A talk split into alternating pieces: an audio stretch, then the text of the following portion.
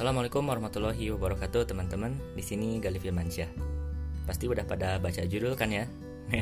Apa sih? Jadi kira-kira tiga hal itu. Nah, sebetulnya tiga hal itu udah lumrah sih teman-teman, ada di sekitar kita. Tapi mungkin karena kita kurang memaknai itu, kita kurang paham tentang hal itu, akhirnya kita anggap semua itu ya be aja, biasa aja. Oke, kita bongkar ya tiga hal itu apa aja. Jadi yang pertama, tiga hal untuk kita menuju kesuksesan kita adalah kita punya tujuan. Yang kedua, kita punya pemaknaan. Yang ketiga, hasil dari tujuan dan pemaknaan itu akhirnya menghasilkan sesuatu yang imajiner namun kekuatannya super banget, yang namanya harapan atau hope. Nah, saya nggak akan jelasin secara definisi gitu ya, gamblang, secara teoritis, tapi saya ingin jelaskan ini melalui cerita supaya teman-teman lebih bisa memaknai itu dengan bahasa teman-teman sendiri, supaya lebih menjiwai dari pe- pengertiannya. Oke, saya mau jelasin tiga hal itu lewat salah satu cerita dulu. Nah, jadi misalkan di akhir tahun gitu ya, ada big sale atau diskon besar-besaran salah satu eh, brand sepatu olahraga ternama. Dan kebetulan salah satu item yang kita har- eh, impikan dari brand itu termasuk yang diskon juga. Nah, kita lihat papan iklannya, akhirnya kita masuklah ke store itu. Dan waktu dilihat, ternyata antriannya panjang banget teman-teman. Tapi teman-teman di situ mikir lagi, sayang juga kalau nggak diambil. Akhirnya teman-teman rela, bismillah deh lah ngantri gitu ya. Akhirnya teman-teman ngantri walaupun antriannya panjang. lima menit, sepuluh menit tetap teman-teman laluin. lima belas menit mulailah muncul pikiran-pikiran untuk menyerahkah atau tetap lanjut. Tapi teman-teman, saya yakin pasti akan tetap lanjut karena sayang gitu ya. Dan sambil berharap juga mudah-mudahan masih ada stoknya, masih kebagian, mudah-mudahan dapat apa yang item kita harapkan gitu ya. Nah, dari cerita tadi sebetulnya tiga hal itu sudah terjadi pada diri teman-teman. Yang pertama, kita punya tujuan untuk mendapatkan item yang kita inginkan dari brand tadi.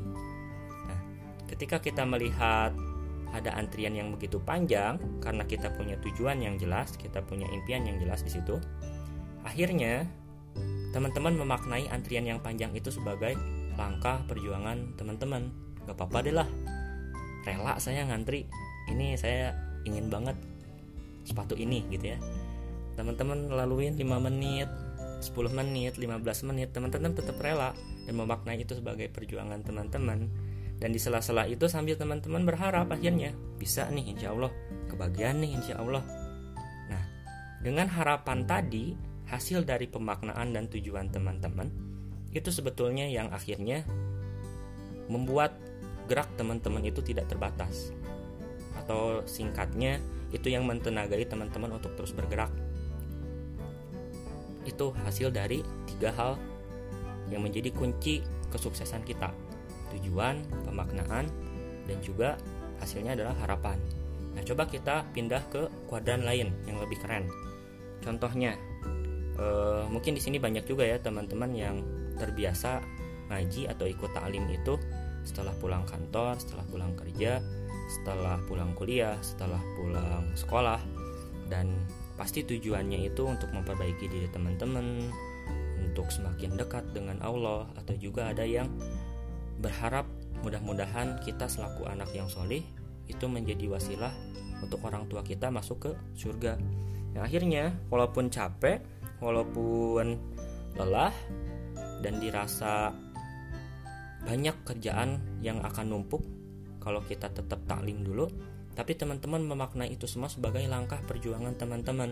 Teman-teman memaknai itu semua sebagai bukti cinta teman-teman terhadap Allah, dan juga memaknai itu sebagai jihad kita kepada Allah gitu ya. Yang akhirnya dari dua pemaknaan itu tetap kita lakonin walaupun capek, kita hadir, temuin guru ngaji kita maupun dalam keadaan yang sudah lelah, sambil kita berharap mudah-mudahan Allah beri kemudahan kita dalam terus beristiqomah. Allah beri kemudahan kita dalam melangkahkan kaki kita untuk selalu mengaji gitu ya. Dan juga Allah beri kemudahan-kemudahan untuk urusan-urusan kita yang kita tinggalkan. dan meyakinkan betul-betul dalam hati kita, ah tenang, ada Allah gitu ya. Kita berharap sama Allah aja dah. Walaupun datang cacian dari teman-teman, mulai diremehkan, mulai direndahkan gitu ya. Ah, ngapain sih ngaji-ngaji aja gitu ya. Belum tentu jelas menghasilkan. Mending kita lembur atau mending kita kerja kelompok aja. Cepat-cepat selesain tugas yang ada walaupun deadline-nya masih jauh misalkan. Di sisi lain bagus, tapi kan ada ruhiyah kita atau rohani kita yang perlu kita penuhi juga. Nah, dari tiga hal tadi sebetulnya sudah terjadi juga teman-teman. Tujuan kita yaitu mendekatkan diri kita sama Allah, kemudian kita memaknai kelelahan-kelelahan kita sebagai langkah perjuangan kita yang akhirnya pengharapan-pengharapan kita itu melangit kepada Allah. Dan bila itu sudah terjadi teman-teman, sebetulnya dalam aspek apapun, dalam keinginan teman-teman yang manapun, selama itu positif, insya Allah itu akan terus mentenagai teman-teman, yang akhirnya gak akan hopeless lagi, gak akan kehilangan harapan lagi. Terus bergerak, terus bergerak. Atau contoh nyatanya itu semua telah terjadi pada orang tua kita, yang menjadi alasan atau sebab kita hidup sampai sekarang. Kita tahu kerjaan orang tua kita susah, capek, melelahkan gitu ya. Atau seorang ayah yang harus banting tulang, seorang ibu yang harus terjaga siang malam demi anaknya. Tapi karena di situ ada tujuan untuk membesarkan anaknya, memaknai bahwa ini adalah buah hatinya, sambil berharap anaknya menjadi yang membanggakan untuk mereka, yang menjadi penolong nanti di akhirat, mereka lakoni itu teman-teman. Ya akhirnya seperti yang saya sebutkan sebelumnya, itu menjadi energi buat bergeraknya orang tua kita.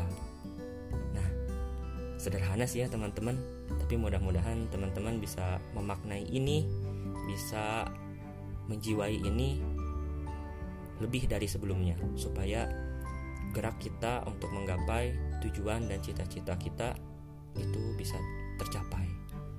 Sekian dulu ya teman-teman. Assalamualaikum warahmatullahi wabarakatuh.